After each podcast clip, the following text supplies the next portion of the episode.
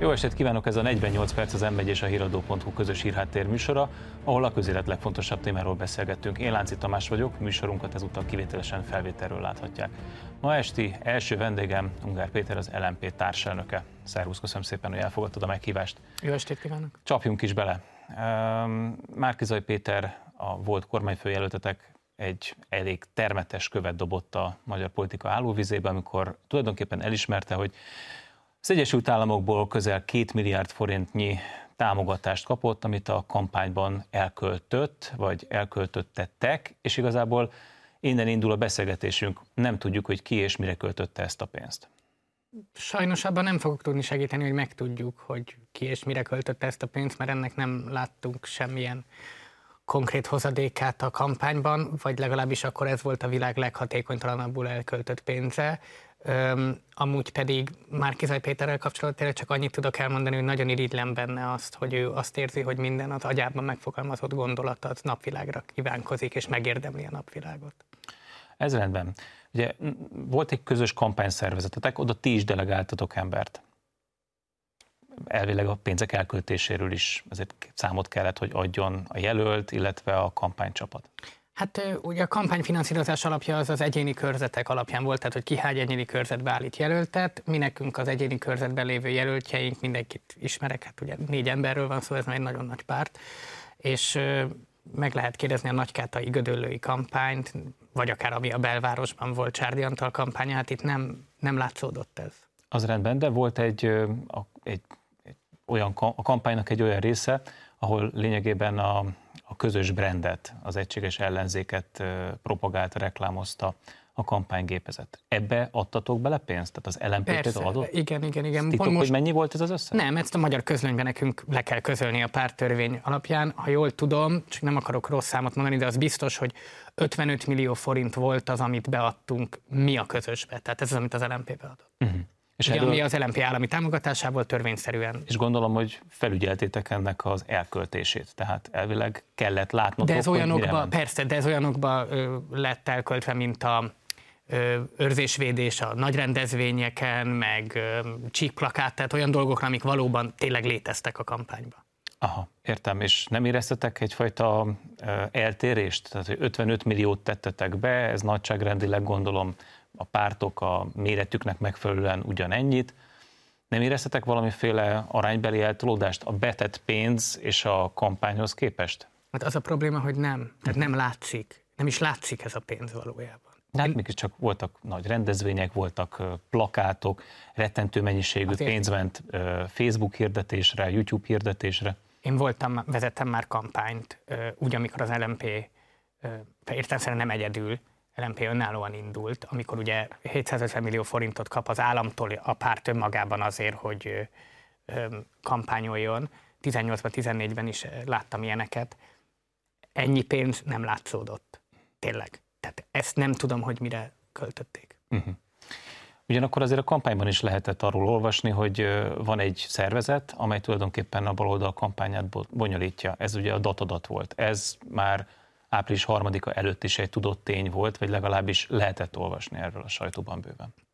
Most az, hogy a magyar nemzet mit ír, az kevésbé érdekel, mert a datadat legjobb tudomásom szerint minden magyar törvényt betart, ami a információ átadással kapcsolatos. Ez rendben, de ott nem merült föl a részletekről, hogy akkor esetleg fölteszitek a kérdést, hogy a datadat miből kampányol, honnan van a pénz?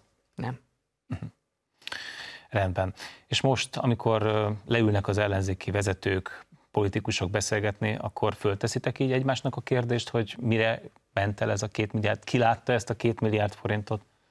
Szerintem itt picit próbálj meg ennek a pénznek, és én értem, hogy ez miért fontos a kormányoldal szempontjából, hogy szó legyen erről a pénzről.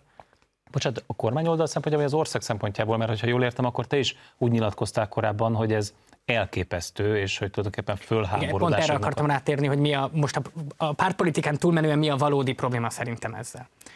Szerintem nekem az az értékítéletem, hogy ha az Egyesült Államok támogat egy pártot pénzzel, vagy Oroszország támogat egy pártot pénzzel, az nem egy sik egyenlő megítélés alá, mert az egyik egy katonai szövetséges, a másik pedig nem. Ugye volt egy párt, amelyről kiderült, hogy Oroszország valamilyen módon támogat, tehát volt is most ítélet a KGB-re ügyben, uh-huh. jól, igen, igen. jól emlékszem. Öm, de akkor ezt transzparensen kell megtenni, úgy, hogy akkor mindenki tudja, hogy ki miért fizet. Az egyik kevés jó része a pártfinanszírozási törvénynek Magyarországon, amik erre vonatkoznak, hogyha te vagy én pénzt adunk egy pártnak, és az 500 ezer forint fölött van, azt a közlönybe publikálni kell. Ez, és viszont nincs határ. Ez szerintem teljesen jó, mert ez egy dolgot mutat, hogy ne lehessen, kb. a nyilvánossággal oldjuk meg azt, hogy ne lehessen politikai befolyást vásárolni ilyen módon. Na most az az állítás itt, hogy amerikás magyarok öm, szerezték ezt a pénzt, ezt mondja ez a szervezet magáról. Aki... Az Action for Democracy. Ez szerinted ez egy életszerű magyarázat, hogy két hónappal a kampány előtt összeállnak amerikás magyarok, akiket nem pontosan ismerünk, nem tudjuk, hogy kik csodák ők, és összedobnak két milliárd forintot? Hát öm, nem, nem életszerű, de maradjunk, de vegyük azt, hogy ez így történt ennek ellenére. Hogy a játék kedvére. A játék kedvére, a játék. Ha ez így történt, akkor ezek az emberek, mivel magyar állampolgárok is, hiszen aki magyar, az magyar állampolgár lehet, akkor is, hogyha nem Magyarországon született, a új törvény szerint, ezek az emberek be tudnak rakni bármelyik ellenzéki pártba pénzt, akár maga Soros György is, aki szintén kettős állampolgár, és akkor az megjelent volna a közlönyben, hogy ő, mint állampolgár, mennyivel támogat. Akkor miért nem ezt az utat választott? Na, ezt nem értem. Na, de ezért valami hipotézised csak van. Szerintem azért ezt, nem ezt az utat választották, mert ha ez az út van, akkor attól féltek, hogy akkor ott a kampányban ezt a kormányoldal ki tudja játszani.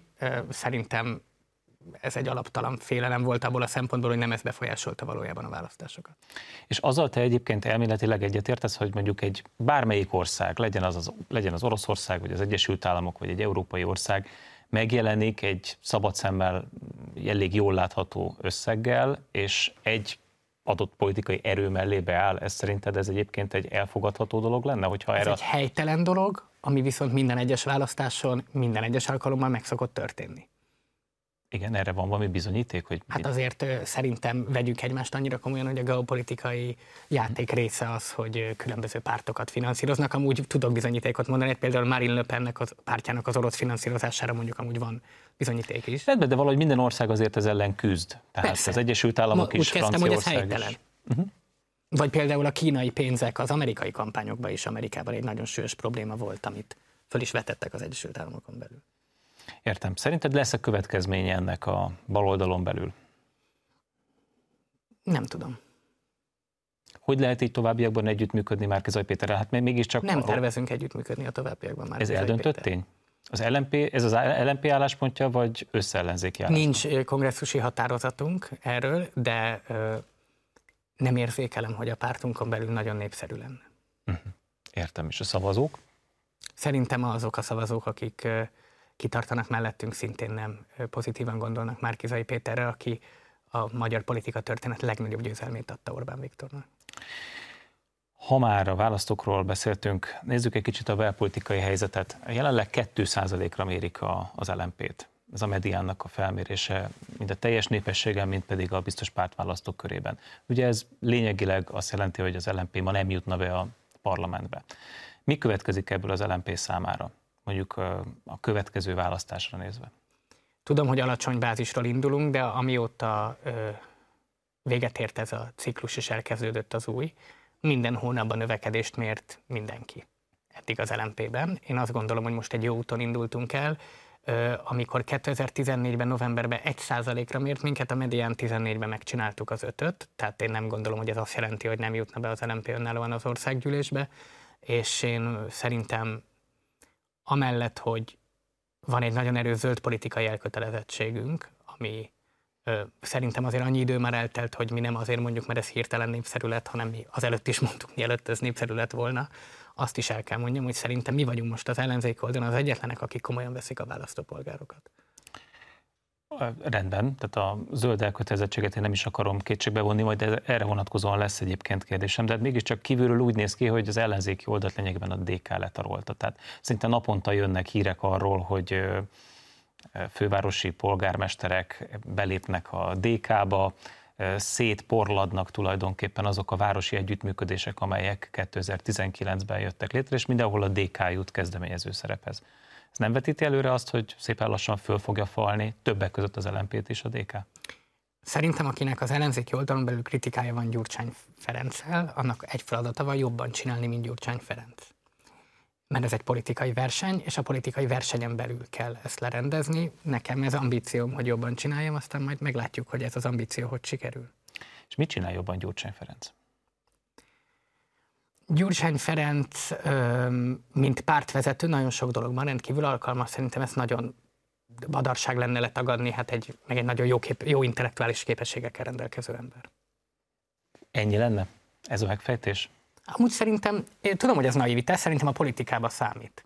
Tehát mindenki azt mondja, hogy a politika nem egy értelmiségi műfaj, szerintem sem alkotó értelmiségének kell lenni, de azért nem árt, hogyha olyanok csinálják a politikát, akik legalább a magyar politika történet bizonyos eseményeivel tisztában vannak, és mondjuk ahogy ö, szerintem az ellenzéki pártvezetők többsége nem tudja ki hangkiselemér, Gyurcsány Ferenc legalább tudja ki hangkiselemér például, vagy most nem De ez tudom. nem abból fakad, hogy itt van egy generációs ellentét a baloldalon belül?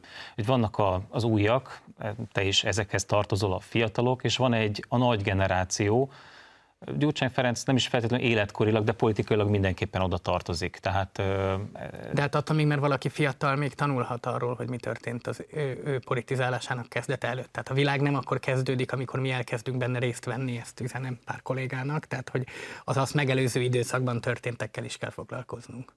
Jó, akkor váltsuk egy picit apró pénzre. Tehát itt hamarosan jön majd egy önkormányzati és egy európai parlamenti választás. Mi az LNP stratégiája? Kezdeném az Európa Parlamentivel. Tehát szerintem nekünk van egy nagyon egyedi üzenetünk, ami az ellenzéki oldal többi pártjának nincs. Ez pedig abban áll, hogy az LMP-nek nem az az álláspontja, hogy ha az Európai Bizottság mond valamit, akkor azt fanfárokkal angyalok hozzák le a mennyekből, és az a tökéletesség önmagába, hanem ezt is kritikusan szemléljük. Van, amivel egyetértünk, van, amivel nem.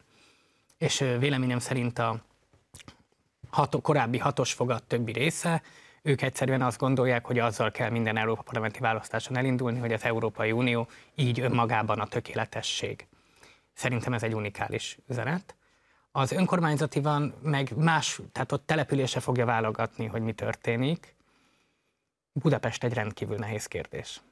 Beszéljünk meg Budapestről is, de megkerülted egy picit az együtt vagy külön kérdését. Tehát technikai kérdésekről nem beszéltél, miközben itt lesz egy... Ez egy... a hatos fogat, ami volt, ez szerintem ebben a formában nem lesz többet. Uh-huh. Ez egy elég egyértelmű válasz. Ez kétségtelen. És uh, hogyan lehet azt elkerülni, hogy uh, az LMP pusztán a DK-nak egyfajta segédcsapatává fokozódjon le? Értem, hogy ti nem akartok velük együttműködni, de ezt mindenki így gondolja a te pártodban, vagy el fog jönni az a pillanat, ami kampány előtt azért általában bekövetkezik az ellenzéki pártoknál, hogy hát azért valahogy mandátumhoz kéne jutni. És akkor az addig nem nagyon kedvelt DK, ami mégiscsak a legerősebb párt, tud ajánlani, tud kínálni. Én nem úgy nem vagyok, és soha nem voltam összefogás ellenes.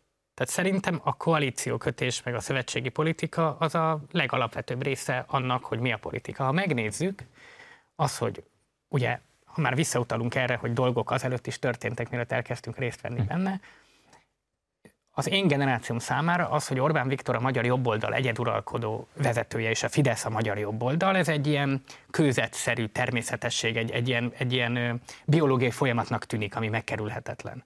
Ugyanakkor ennek is egy nagyon göcsörtös út volt, még eljutott ide, MDMP, ilyen kereszténydemokraták ide-oda, amoda, tehát míg ez kialakult, azért az egy nagyon hosszú és változatos út volt. Tehát önmagában az, hogy, hogy legyen a magyar ellenzéken belül szövetségi politikának, nem vagyok az ellentét, vagy az ellen, nem vagyok ez ellen. De a, mi vagyunk Magyarország zöld pártja, ez egy definíció.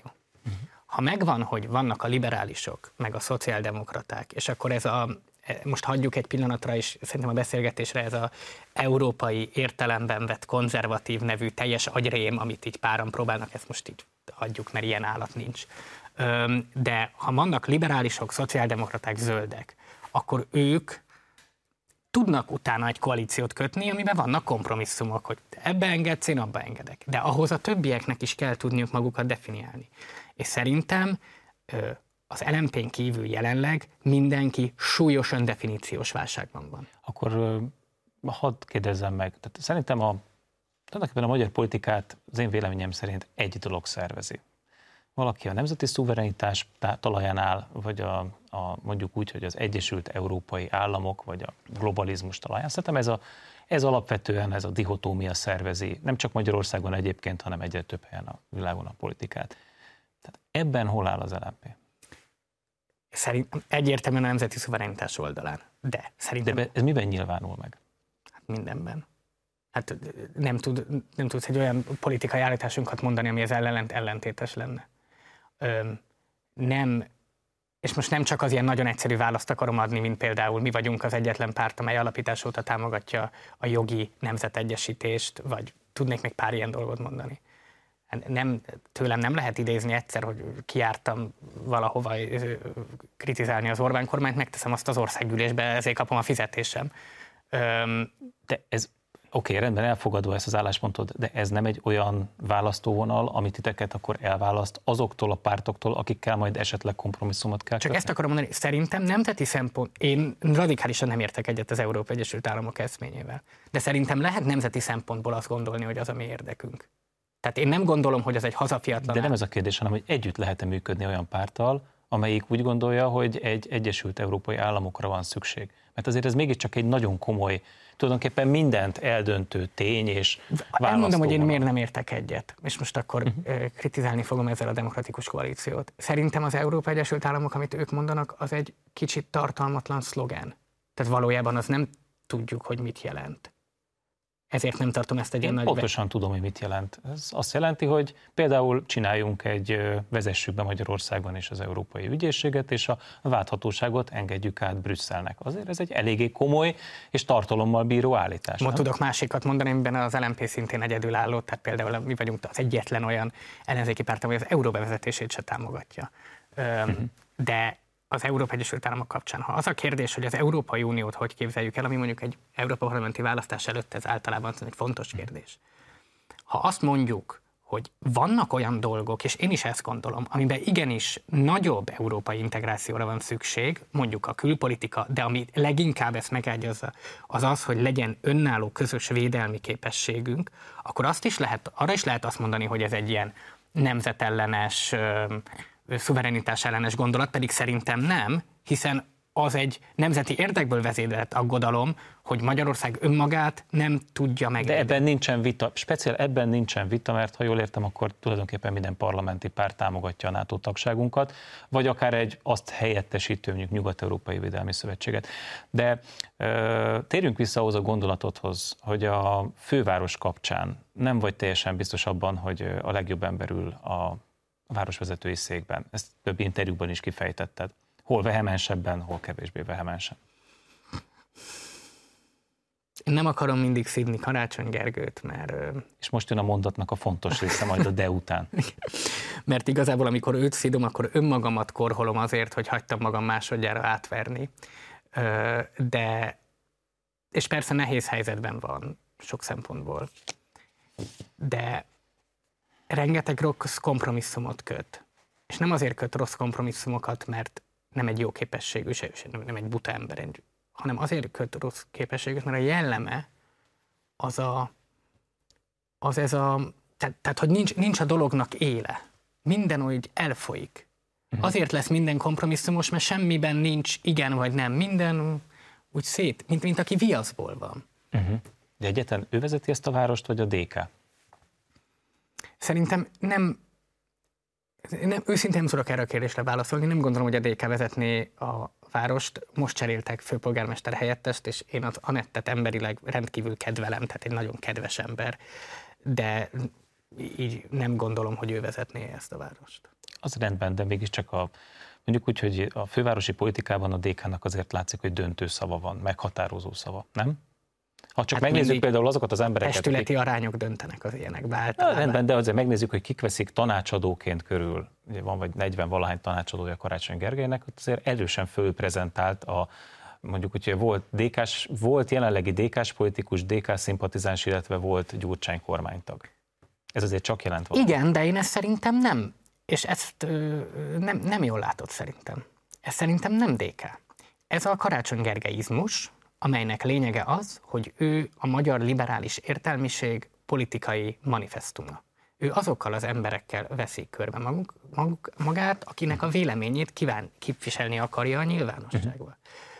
Tehát ha azt írja XY volt SZDSZ-es országgyűlési képviselő, hogy csak Gyurcsány Ferenccel összefogva lehet leváltani Orbán Viktort, akkor Karácsony Gergely szerint össze kell fogni Gyurcsány Ferenccel.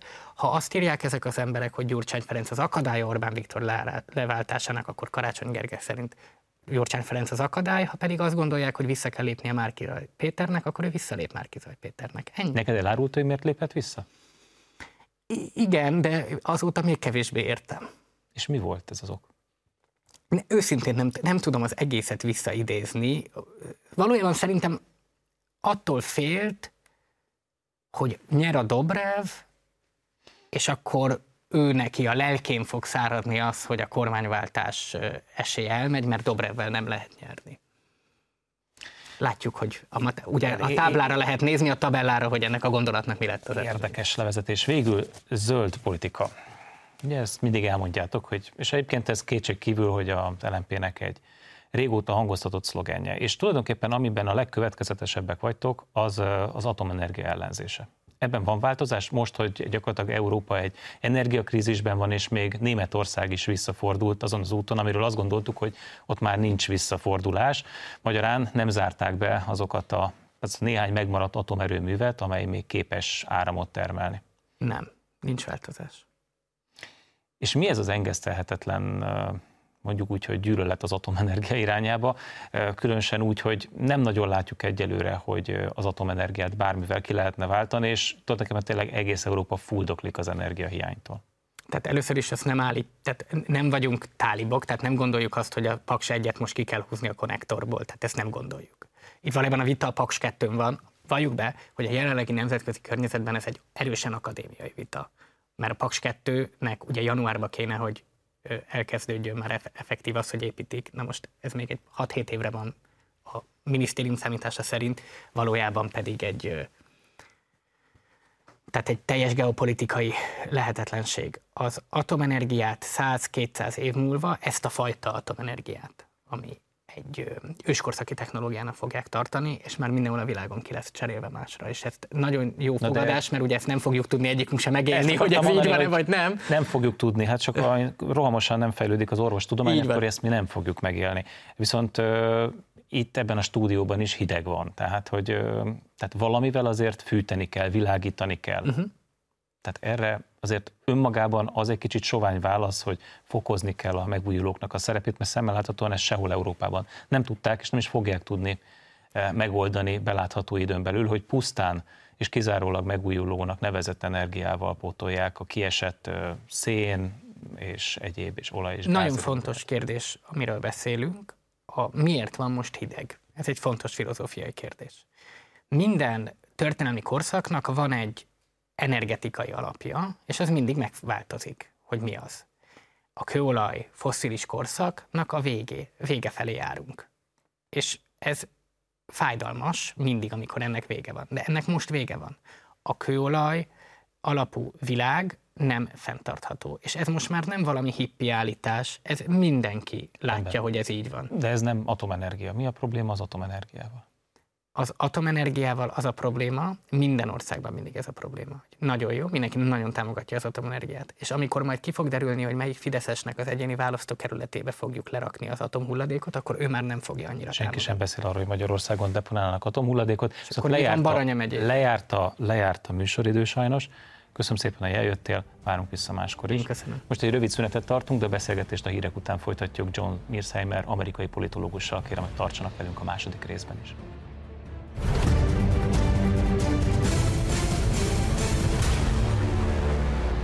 Folytatjuk a közélet legfontosabb témáival itt a 48 percben. Vendégem John Mirsheimer, amerikai politológus és nemzetközi kapcsolatok szakértő, a Chicagói Egyetem professzora. 2003-ban az Amerikai Művészeti és Tudományos Akadémia tagjává választották. John Mirsheimer a realista irányzat egyik legfontosabb mai képviselője, és egyúttal a liberális paradigma nagy kritikusa. Köszönöm szépen, hogy elfogadta a meghívásunkat. You're welcome. Nagyon szívesen. Ö, első alkalommal jár Magyarországon. Hogy érzi magát? Mik a tapasztalatai? Kiválóak a tapasztalataim, nagyon sok érdekes emberrel találkoztam, beszélgettem velük fontos politikai kérdésekről, mint Ukrajna kérdéséről, és nagyon sokat tanultam abból, hogy itt vagyok, nagyon sokat tanultam a magyar történelemről, a magyar kultúráról, és hogy a magyarok hogyan látják ma a világot. Úgy tudom, hogy találkozott a kormányfővel is. Miről esett szó ezen a megbeszélésen? Igen, találkoztam a miniszterelnök úrral kedden. Megbeszéltünk nagyon sok politikai kérdést, mint például az ukrajnai háború kérdését. Megkérdezte, hogy mi a véleményem erről, elmondtam neki. Én is különböző kérdéseket tettem fel. Beszéltünk arról a kapcsolatról, ami a liberalizmus és a nacionalizmus között van. Ez egy olyan tárgykör, amelyről én írtam, és amelynek ő is szakértője. Úgyhogy ezekkel a témákkal foglalkoztunk nagyban, és persze nagyon sok más kérdéssel is. A napokban jelent meg magyarul az első könyve, eh, már magyar nyelven, és ebben úgy fogalmaz, liberális logika által motivált amerikai-ukrán politika felelős elsősorban az Oroszország és a nyugat közötti jelenlegi válságért.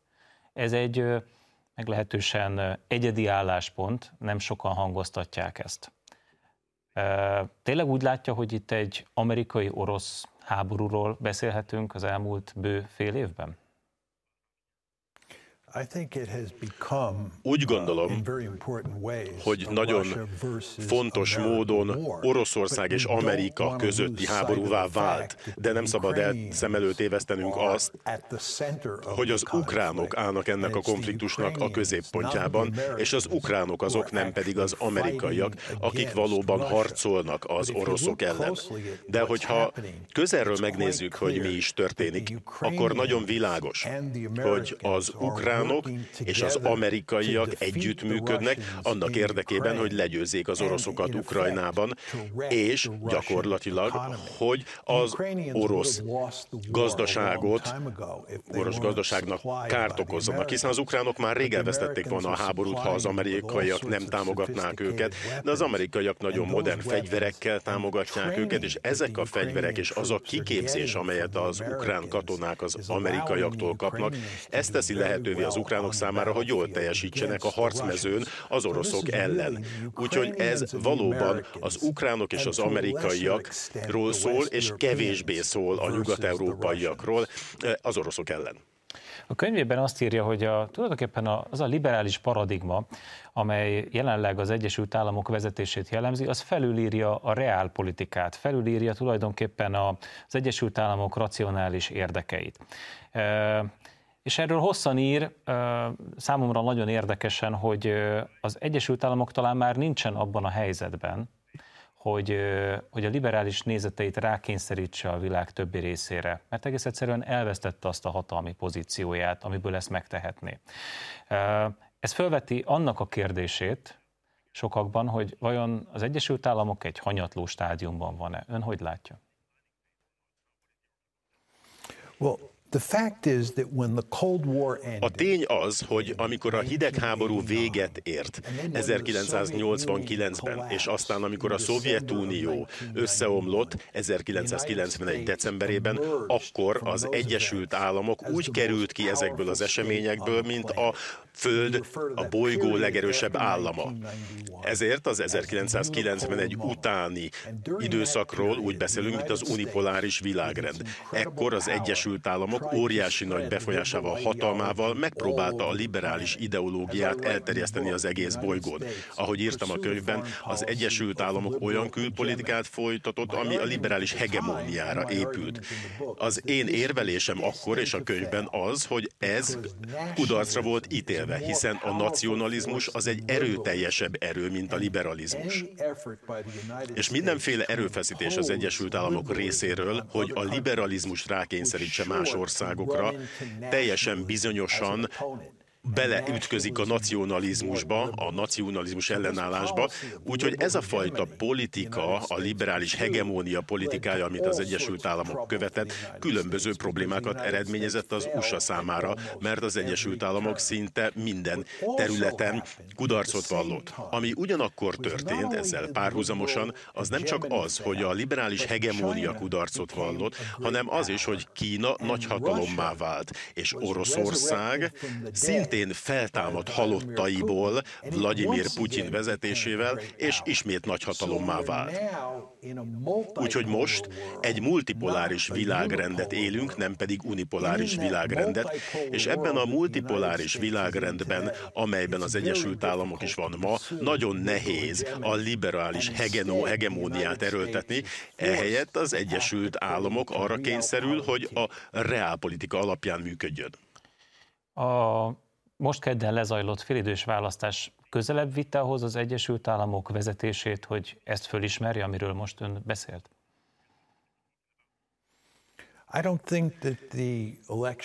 Nem hiszem, hogy a keddi választások bármilyen változást hoztak. Hiszen az Egyesült Államokban, Egyesült Államokon belül és kívül is nagyon általános, hogy azzal érvelnek, hogy van különbség a republikánusok és a demokraták között a külpolitikában, de ez egyszerűen nem igaz. Nincsen különbség a republikánusok és a demokraták között a külpolitikában. Semmifajta következménye járó különbség nem érhető tetten. Teljesen mindegy, hogy a Fehérházban republikánus vagy demokrata ül, vagy a kongresszust republikánusok vagy demokraták vezetik nem számít igazából e tekintetben. Az Egyesült Államok az egységes a két politikai párt tekintetében a külpolitika területén. Ha ez így van, és fogadjuk, hogy ez, fogadjuk el, hogy ez így van, akkor tulajdonképpen az Egyesült Államok ukrajnai vállalkozása vagy kalandja milyen végkimenetelű lehet ön szerint?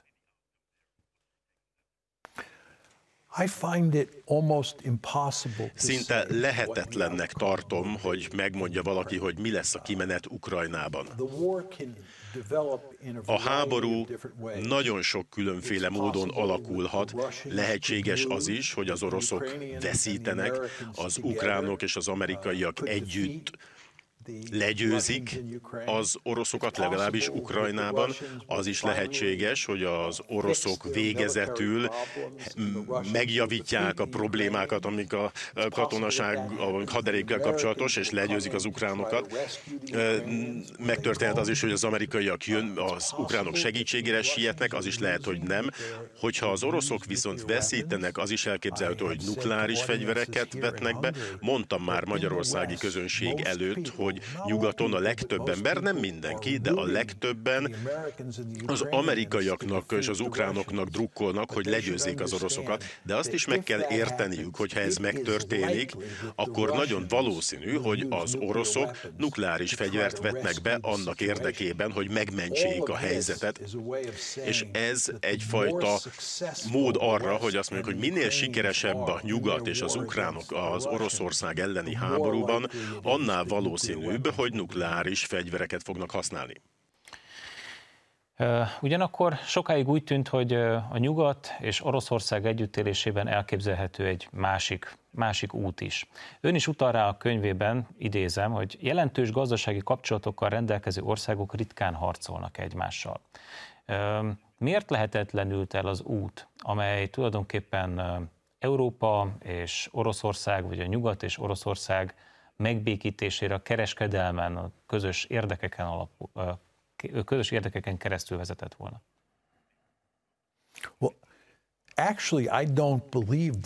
Igazából nem hiszek ezekben az érvekben, hogy azok az országok, amelyek gazdaságilag egymástól függenek, azok nem harcolnak egymással. Szerintem ez nem igaz.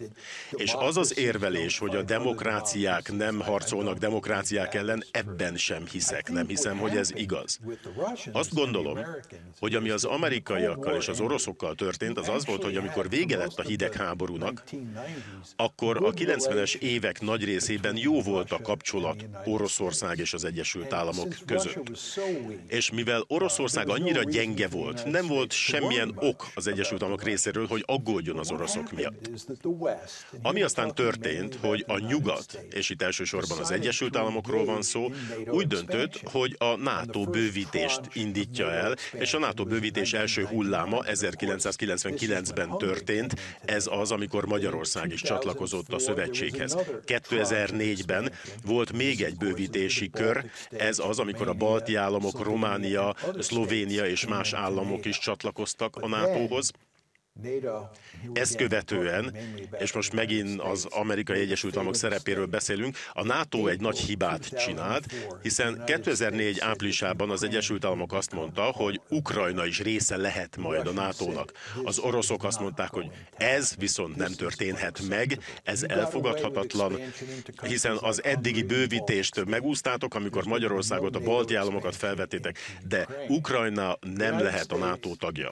Az Egyesült Államok úgy döntött, hogy akkor is meg fogja próbálni, hogy tovább tolja, letolja a NATO bővítést az oroszok torkán, mint ahogy az első hullámban, 99-ben és a második hullámban 2004-ben ezt megtette, de ez nem működött. És kitört a válság 2014-ben, és amikor ez a válság kitört 2014-ben, és az oroszok elfoglalták a Krímfélszigetet, akkor az amerikaiak úgy döntöttek, hogy rádupláznak erre, és hogy még erősebben fogják tolni a NATO bővítést, hogy Ukrajnát a szövetségbe hozzák. És ennek eredményeként február 24-én ebben az évben az oroszok azt mondták, hogy elég volt, és megszállták Ukrajnát, bevonultak Ukrajnába, és ennek az volt a lényege, hogy biztosíthassák, hogy Ukrajna lehessen a NATO tagja, és ne lehessen egy nyugati hatalom Oroszország keleti határán. Miért állt érdekében az Egyesült Államoknak ezt a konfliktust élezni, és tovább erőltetni a NATO tagságot, vagy legalábbis lebegtetni. Illetve úgy is fölteltem a kérdést, hogy lett volna-e mód elkerülni ezt a világszintűvé esedő konfliktust? I think it was not azt gondolom, hogy nem volt ez, nem állt ez Amerika érdekében, hogy ennyire nyomja Ukrajna felvételét a nato Akkor ez egy hiba volt?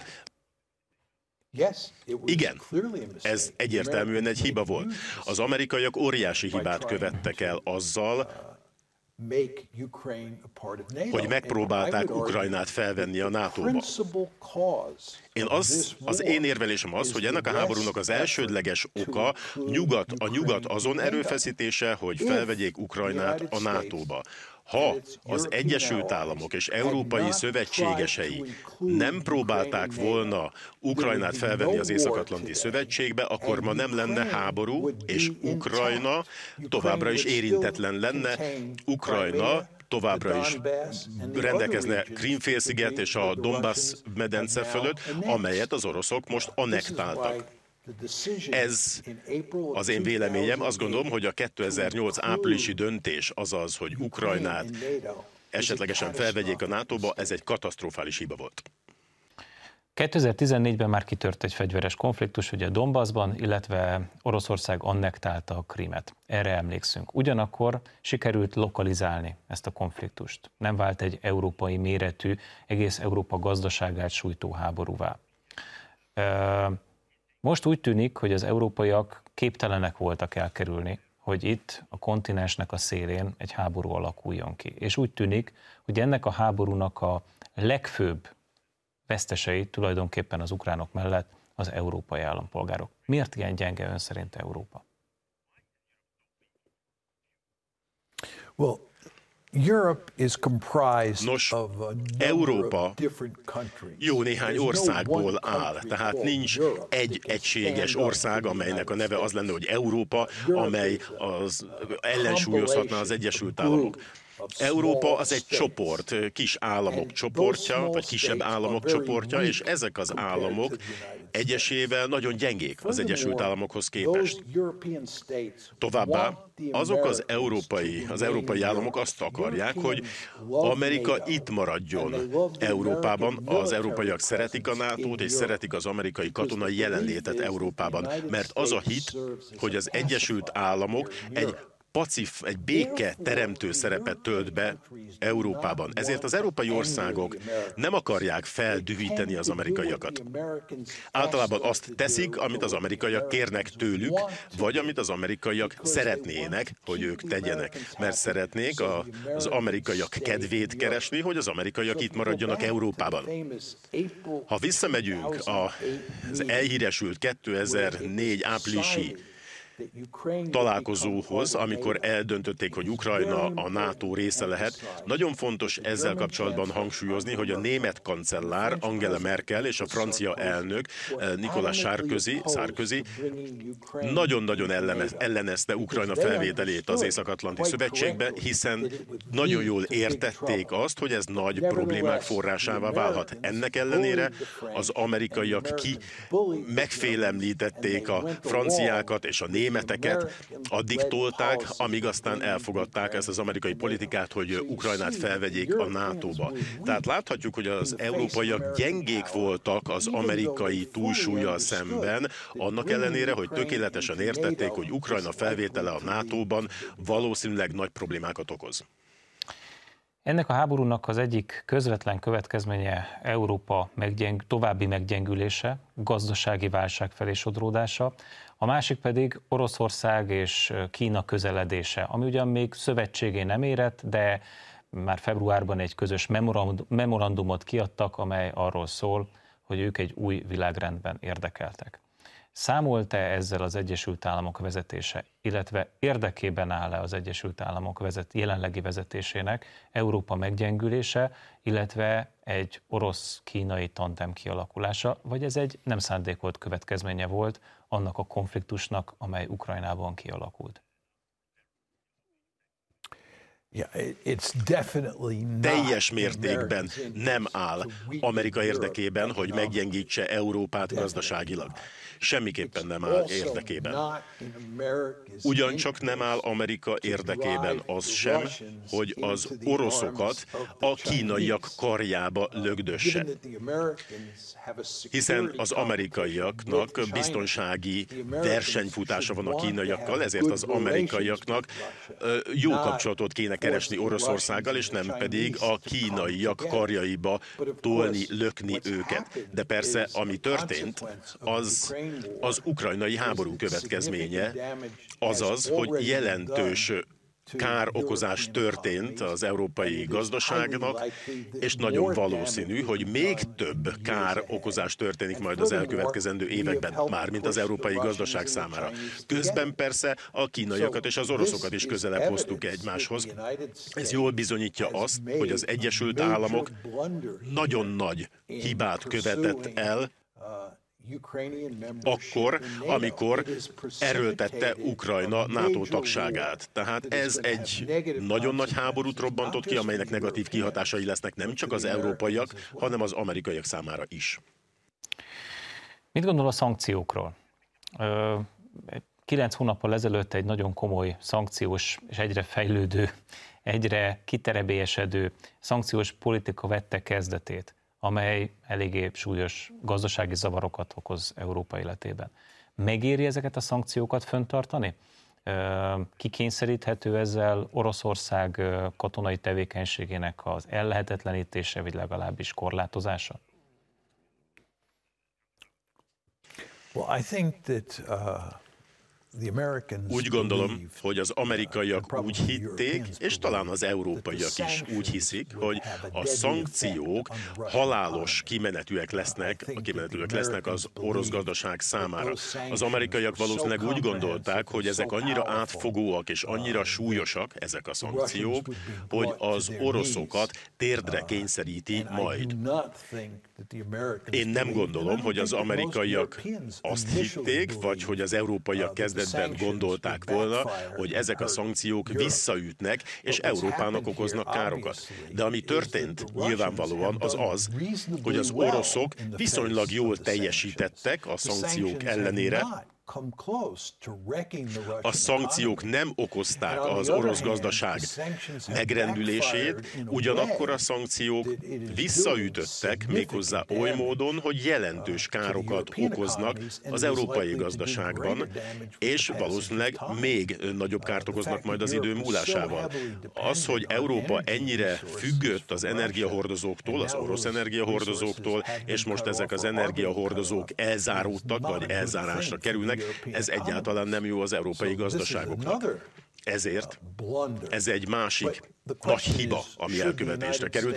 A kérdés az, hogy az Egyesült Államok és szövetségesei hagyják abba a szankciókat? Nem, ez lehetetlen, hiszen hiszen ezeket, ezeket hosszú távra vezették be, éppen ezért véleményem szerint nagyon sok évnek el kell tennie, mi, eh, mielőtt ezeket a szankciókat feloldják. Tehát lehet azzal érvelni, hogy eh, észszerű lenne a szankciók eh, megszüntetése, mert hogy az európai gazdaság egészsége, a magyar, a német, a francia gazdaság egészsége forog kockán, hogyha fenntartják a szankciók, szankciókat, ez lehet, hogy így van, de az, hogy az amerikaiakat rábírják, hogy ezeket a szankciókat visszavonják, hát ez nagyon-nagyon nehéz, véleményem szerint, és ezért gondolom azt, hogy a gazdasági károkozás, a szankciók és a háború eredményeként beálló gazdasági károk nagyok lesznek.